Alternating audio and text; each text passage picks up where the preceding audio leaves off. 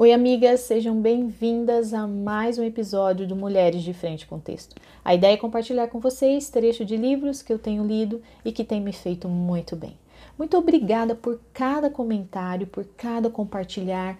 Isso tem me deixado muito alegre porque eu tenho visto Deus agir através também da leitura desses livros na vida de tantas amigas, tantas mulheres. Eu sei que algumas têm compartilhado com outras amigas e tem também escrito aqui, tanto no canal no YouTube quanto nos nossos grupos de interação, o que Deus tem feito. Isso é muito especial. Muito obrigada. É, hoje eu gostaria de falar para vocês dos nossos grupos de estudo no livro de Marcos. Aqui no canal você vai encontrar vários estudos dos livros da Bíblia. É, nós temos Marcos, 1 Pedro, Salmos, Abacuque, enfim, nós temos muito material bom. Mas em especial temos dois grupos de mulheres estudando o livro de Marcos juntas. Nós temos um grupo de esposa de pastor e temos um grupo de amigas. Juntas nós estamos crescendo no conhecimento da palavra. Se você tem interesse de estudar com a gente online toda terça-feira às sete e meia da noite, entre aqui na descrição desse vídeo e você vai encontrar aonde você pode se inscrever. Todas vocês são muito bem-vindas, apenas lembrando que este grupo é apenas para mulheres. E também não esqueça de curtir nossas redes sociais do De Frente Contexto. Nós também estamos no Instagram, no Facebook e deixa seu like aqui nesse vídeo, você ajuda o nosso canal a compartilhar para mais pessoas a palavra do Senhor. Hoje eu gostaria de ler para vocês um livro muito especial. Ele chama Deuses Falsos: As promessas vazias do dinheiro, sexo e poder e a única esperança que realmente importa, do Timothy Keller, da editora Vida Nova. Capítulo 1 Por que com tanta frequência a concretização do desejo mais profundo do meu coração costuma ser um desastre? Você já pensou nisso? No livro de Romanos, Paulo escreveu que uma das piores coisas que Deus pode fazer às pessoas é entregá-la ao desejo ardente dos seus corações. Porque o maior castigo imaginável seria então permitir alguém concretizar seu maior sonho? Porque, infelizmente, nosso coração converte esses desejos em ídolos. No mesmo capítulo, Paulo resumiu a história da raça humana em uma frase: Adoraram e serviram a criatura em lugar do Criador.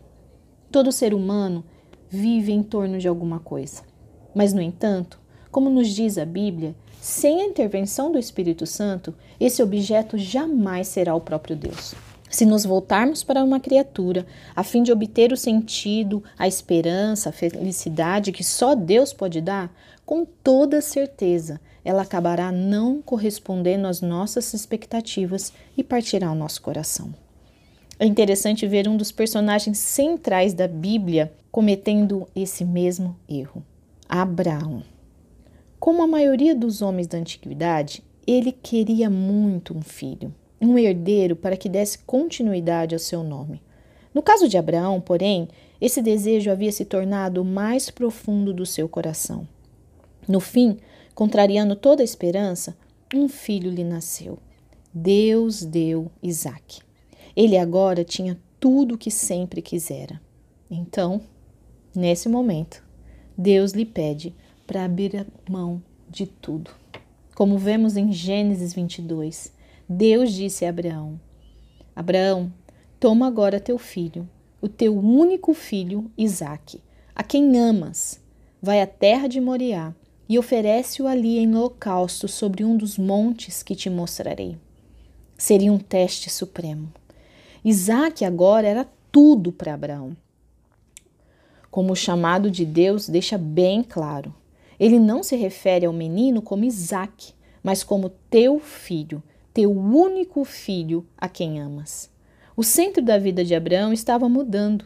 Deus não estava dizendo que não podia amar o filho, que Isaac não era importante. Mas Deus estava lembrando que não se deve transformar um ser amado em um falso Deus.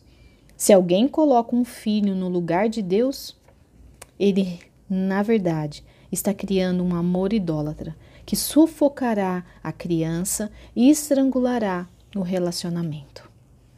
Abraão se deparou com uma questão suprema: Deus é santo. No entanto, ele também é um Deus de graça. Disse que deseja abençoar o mundo por meio de Isaac.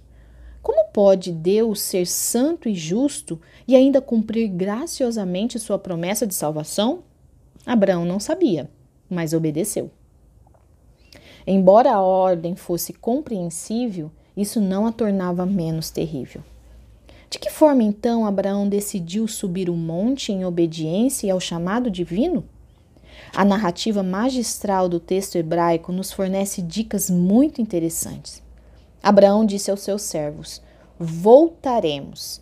É improvável que tivesse alguma ideia concreta do que Deus faria.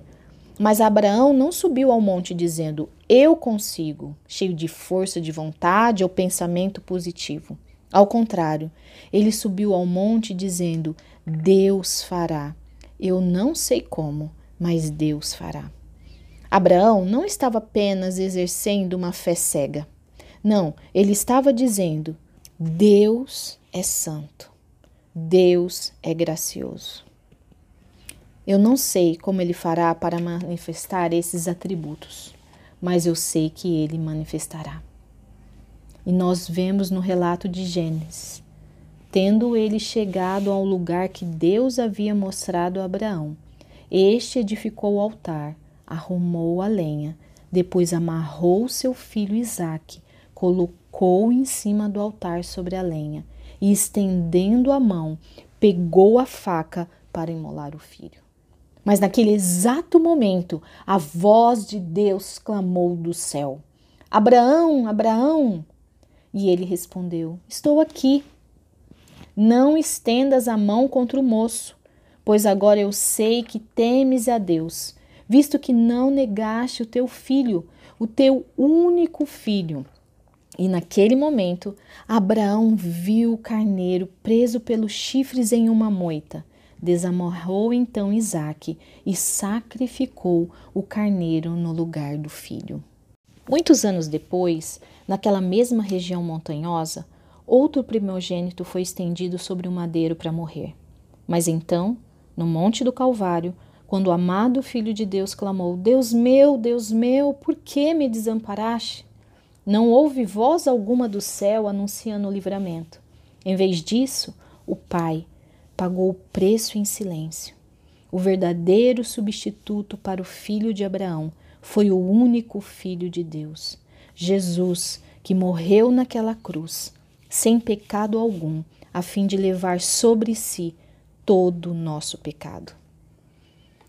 Voltando à história de Abraão, Deus viu o sacrifício de Abraão e disse: Agora eu sei que tu me amas, pois não me negaste o teu único filho.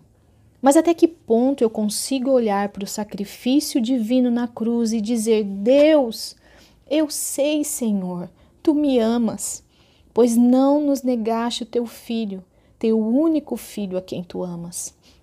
Quando a importância do que Deus fez do que Cristo fez naquela cruz começa a ficar clara para nós, torna-se possível, enfim, descansar o coração nele e não em nenhuma outra coisa.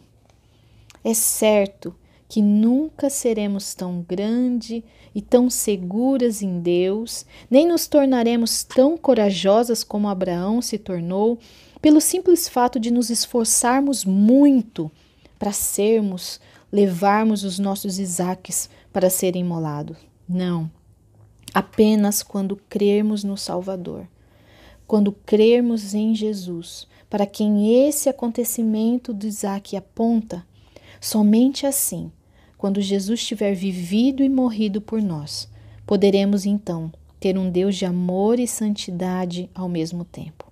Então aí, com o seu coração rendido a Cristo, você terá certeza absoluta que Ele te ama. E aí, você agora pode pensar nas várias desilusões e problemas que você tem. Observe-os bem de perto. Para agora e pensa. E você verá que os mais angustiantes estão relacionados com os nossos Isaques pessoais. Em nossa vida, há sempre alguma coisa em que investimos muito para alcançar um nível de alegria e realização que só Deus pode dar. Os períodos mais dolorosos de nossa vida são aqueles em que os nossos Isaac, os nossos ídolos, estão sendo ameaçados ou removidos. E quando isso acontece, podemos reagir de algumas maneiras. Podemos escolher nos tornarmos amarguradas ou desesperadas, achando que nós temos direito. Enfim, eu trabalhei a vida inteira para chegar a essa posição e agora tudo se perdeu. Ou eu fui escrava a vida toda dessa filha ou dessa menina e agora ela nem me retribuiu? Podemos nos sentir livres para mentir, nos vingar, trair, para que a gente consiga alívio.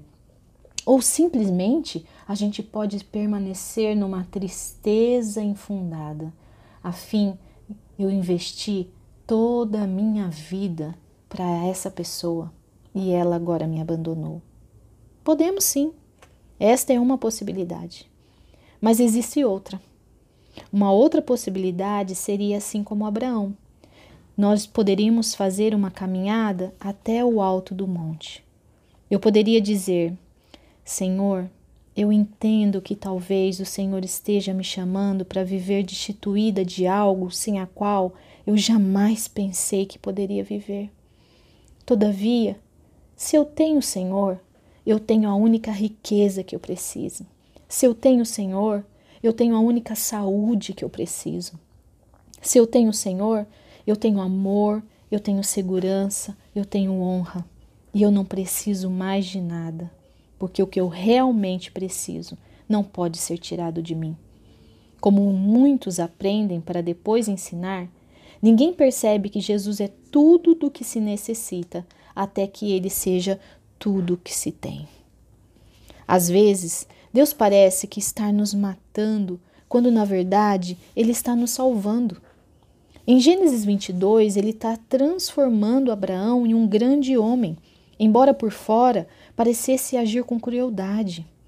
Seguir Deus nessas circunstâncias parece uma fé cega, para alguns, mas na verdade é uma fé viva e vigorosa. A Bíblia está cheia de relatos de personagens como José, Moisés, Davi, em que eles viveram momentos em que Deus parecia abandoná-los, mas depois ficou claro que ele estava lidando com ídolos do seu coração. Ele estava cuidando dos seus filhos. Não temos como saber todas as razões pelas quais o nosso Pai está permitindo que coisas ruins aconteçam em nossas vidas. Ao olharmos para Cristo, ao olharmos para Jesus, nós podemos lembrar, nós podemos ter alegria e esperança. Além de estarmos nos livrando dos nossos deuses falsos, nós podemos prosseguir o chamado de estarmos caminhando em santidade para vivermos mais parecidas com nosso Rei. Meninas, que desafio! Quantos Isaques nós temos em nosso coração? Eu tenho alguns Isaques que sempre quero colocar no meu coração. E quando Deus, na sua bondade, na sua, enfim, no seu infinito cuidado, ele vai removendo, dói, dói bastante. Mas nesse momento eu preciso me lembrar que ele me ama. Ele é um pai amoroso que cuida de mim e que está trabalhando em mim para que eu possa ser mais parecida com ele. Que o Senhor nos ajude a amá-lo de todo o nosso coração, de todas as nossas forças, com toda a nossa alma. Que Ele nos ajude a estarmos bem pertinho do nosso Rei, para sermos mais parecidas com Cristo. Até a próxima!